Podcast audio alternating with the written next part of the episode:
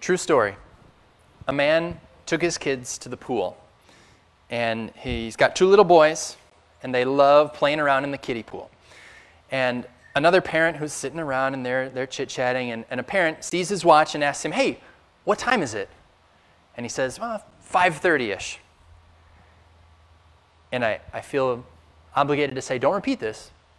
But the parent said, when they heard 5:30, they said, "Oh my God, and then the man's four year old boy hears this, perks up, pipes up, looks straight at the person who said that, and said, Excuse me, we don't say that. We say, Oh my goodness. And the man, he said, he said in that moment, he wasn't sure if he was more embarrassed and kind of nervous because his four year old just reprimanded an adult that he didn't even know. Or if in that moment he was more proud that his four year old clearly took to heart the teaching that he and his wife had been, had been teaching the little boy that you should use God's name properly. Don't misuse it. Don't use it without thinking. Don't use it flippantly. Is that what the second commandment is all about? When I was growing up, that, that's what I thought. Pretty simple. Second commandment says you shall not misuse the name of the Lord your God, for the Lord will not hold guiltless anyone who misuses his name. So, is it, is it as simple as saying goodness instead of God? Or instead of crying out an exclamation, Jesus Christ, you say something else instead to express your, your surprise? Is it staying away from four letter words is it not using God's name to curse people or not um, telling the truth and saying, I, I, swear on the Bible or I swear on God? It, is that what the second commandment's really about? It is, but is that all it's about? I wish. I wish that were all it would, it, it would be about because it would be a whole lot easier to keep it. We're calling this week the guardian of words. And, and I, I talked about this a little earlier.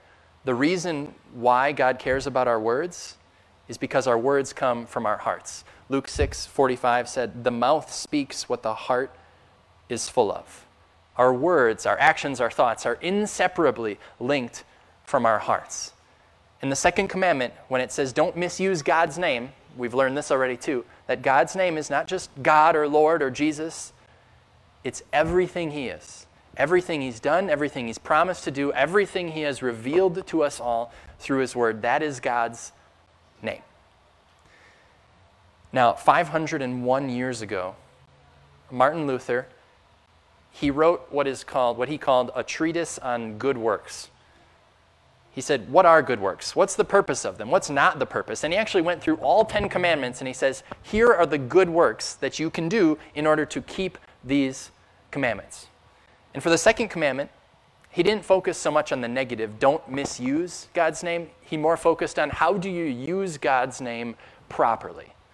And he actually laid out four different ways, four good works for us to do in order to keep the second commandment. Now, I didn't put fill in the blanks or anything in the worship guide, but if you want to, you can write these down. The first one is this Praise God for all of his benefits. Way number one to keep this commandment. Praise God for all his benefits. And sometimes, I think you'll agree, we are really good at this. My daughter Elena, last weekend, she had a fever on and off for four or five days in a row. And she, you could tell she was sick or something was wrong.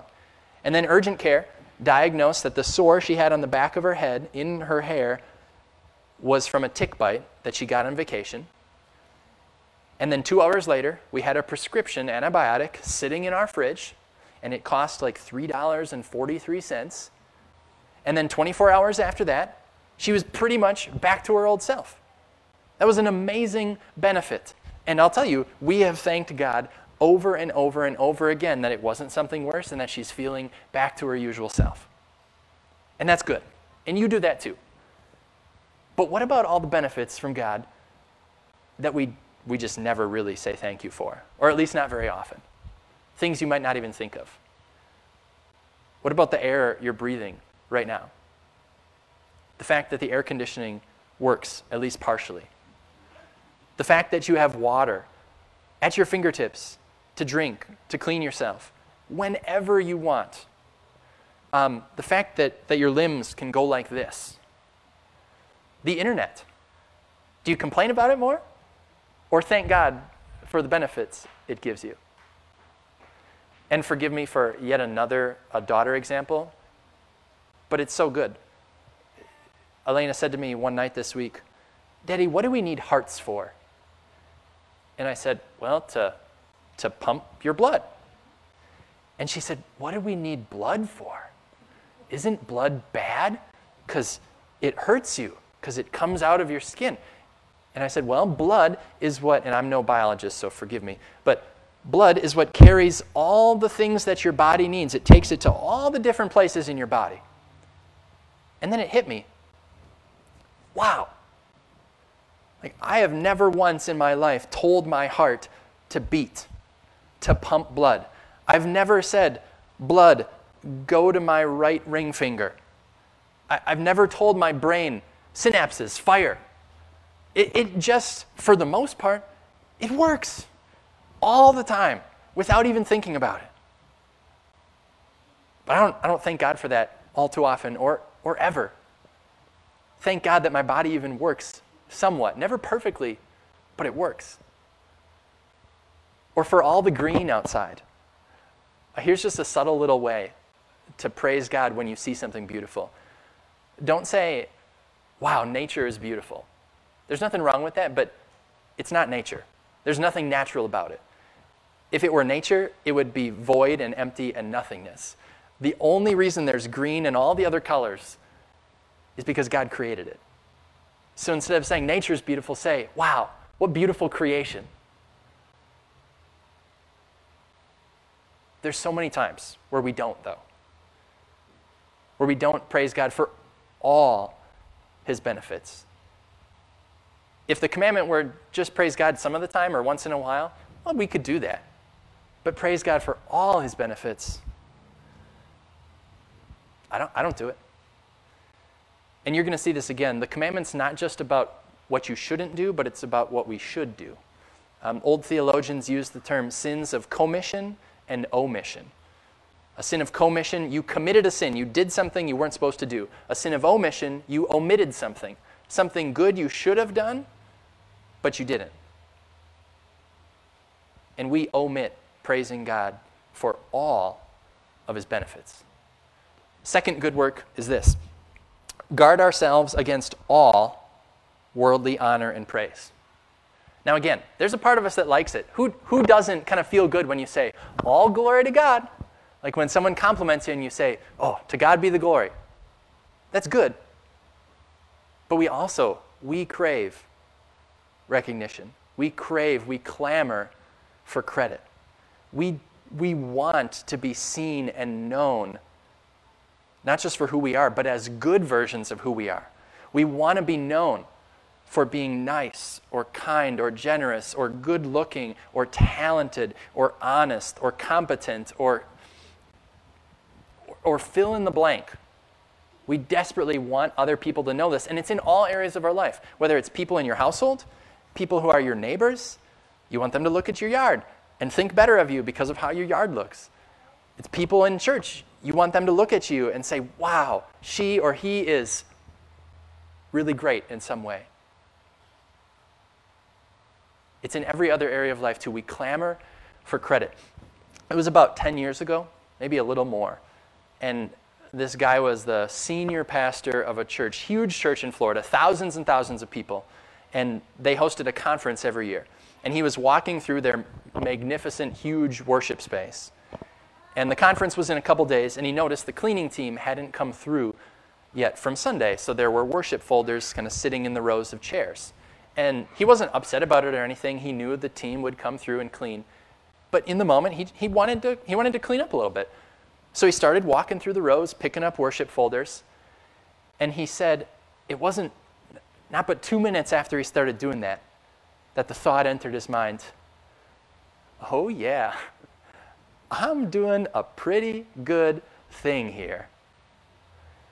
And then he said, right after that, the thought came, I hope someone walks in and sees me doing this. He couldn't just do the good thing. He needed, he clamored, he craved credit for it. He wanted someone to come in and say, and these are his words say, Oh, senior pat like we have people to do that. You're you're way too important but wow what a wonderful humble servant you are. And then he thought whoops. Because even in his seeming act of humility he clamored for credit and when we do that when we crave credit what we're doing is we're robbing god of the credit because there's no no credit could come to us without it going to God. And when we crave credit, we're robbing God of credit and we are misusing his name. We're stealing from him. Third good work call on God's name in every every need. Now again, easy to think I'm doing this because we're likely to go to God when we need help. Psalm 50, 15 says, Call on me in the day of trouble, I will deliver you, and you will honor me out of all the good works, ways to keep this commandment, one word is probably easiest. Just cry out, help. That's a legitimate one word prayer. Not help as in like assist me, but help. God, I need you. Rescue me. Take me out of this. Save me from my own sin. And the psalm says, when you call on God's name, when you call on God, by virtue of calling on him, you are honoring him. You are using his name correctly because that's what He wants you to do. He's the, the all powerful God of the universe. He wants you to call out to Him. But we don't. I don't all the time. I might phone a friend before I phone God. I might go to food when life gets tough instead of going to the Father. I go to the gifts God gave instead of going to God Himself. Call on God in every need. And good work number four from Luther is protect the holy name of God against all who misuse it. And I have to start by saying this. A commentator said about this this commandment is not culture warring. Christians are never worse than when they justify their lack of love by saying, I'm just defending God's name. What the commentator meant is that protecting God's name is not throwing up your hands in frustration or exasperation or calling someone out, whether it's a person or the world in general, when you see them misusing God's name or teaching His word wrongly or rejecting His truths or not believing it or living in a sin and not caring what God says. Protecting God's name is not simply pointing the finger, standing back and saying, You're wrong, you're wrong, you're wrong. Here's the truth. Here's what God's word says. That's part of protecting God's name. But protecting God's name is way more difficult. It's coming with truth and grace. John 1 said Jesus came from the Father full of grace and truth. Oh, Jesus called people out when they were wrong. He spoke incredibly harshly to the Pharisees, probably harshly than I've ever spoken to anyone in my life, at least on purpose.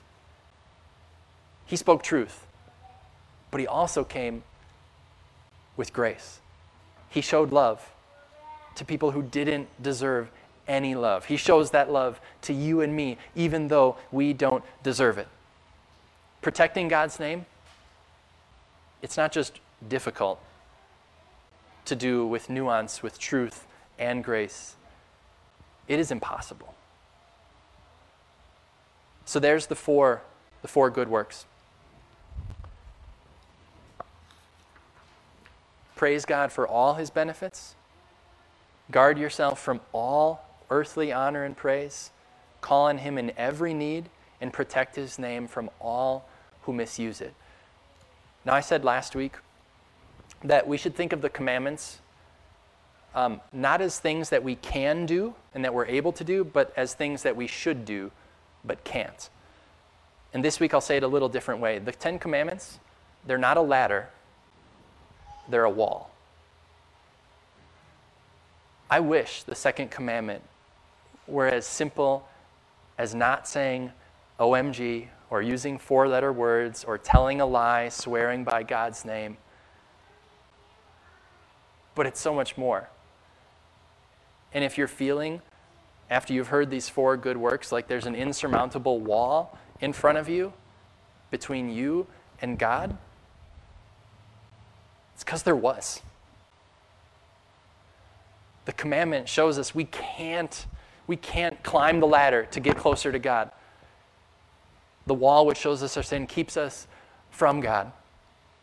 The bad news is that even on your best day, you're not keeping this commandment. And neither am I. But I got to follow that right up with the good news, which is at every single point in our lives when we break this commandment, Jesus kept it. And he didn't just keep it for himself, he kept it for you. Think about times in Jesus' life. Think about the night before Jesus died. He prayed this in John 17. He said, Father, glorify your Son, but not for my glory, that your Son may glorify you. I have brought you glory on earth by finishing the work you gave me to do. Jesus' goal with all of his life was to praise God. Even though he was God and he is God, he didn't want to take away any of the credit from God his Father. That same night, he prayed this Luke 22, he said, Father, if you are willing, take this cup from me. Yet not my will, but yours be done. He cried out in every need. It says he, he was in anguish. He prayed more earnestly, and his sweat was like drops of blood falling to the ground. He called out the Pharisees for butchering God's word all the time. He spoke truth, he brought it hard. And when Jesus was on the cross, he said about those same people, Father, forgive them. They don't know what they're doing. The foundation of Christianity is not copying every good move Jesus made, saying the good words Jesus said, having the perfect heart, or striving for the perfect heart that Jesus had. No, no. The foundation of Christianity is that Jesus made every single good move. He said every good word not just with his mouth, but with his thoughts and his actions. He had a perfect heart. And when he died, he transferred all that perfection to you. He replaced our guilt with complete innocence. He took our punishment and instead gave us his eternal reward. He took that wall, he bust through it. So there's nothing, not now and not forever, nothing between you and God. He took doubt that God might not like you because you haven't done well enough, and he replaced it with the promise that God calls you his dear child with whom he is well pleased. Because Jesus took all his perfection and he gave it to you. And that is why, that is why we just sang, Holy God. We didn't sing, We're afraid of you. We sang, Holy God, we praise your name. And that's why at the end of worship, in a couple minutes, we're going to sing, We are more than conquerors through Christ. We are defiant in his name.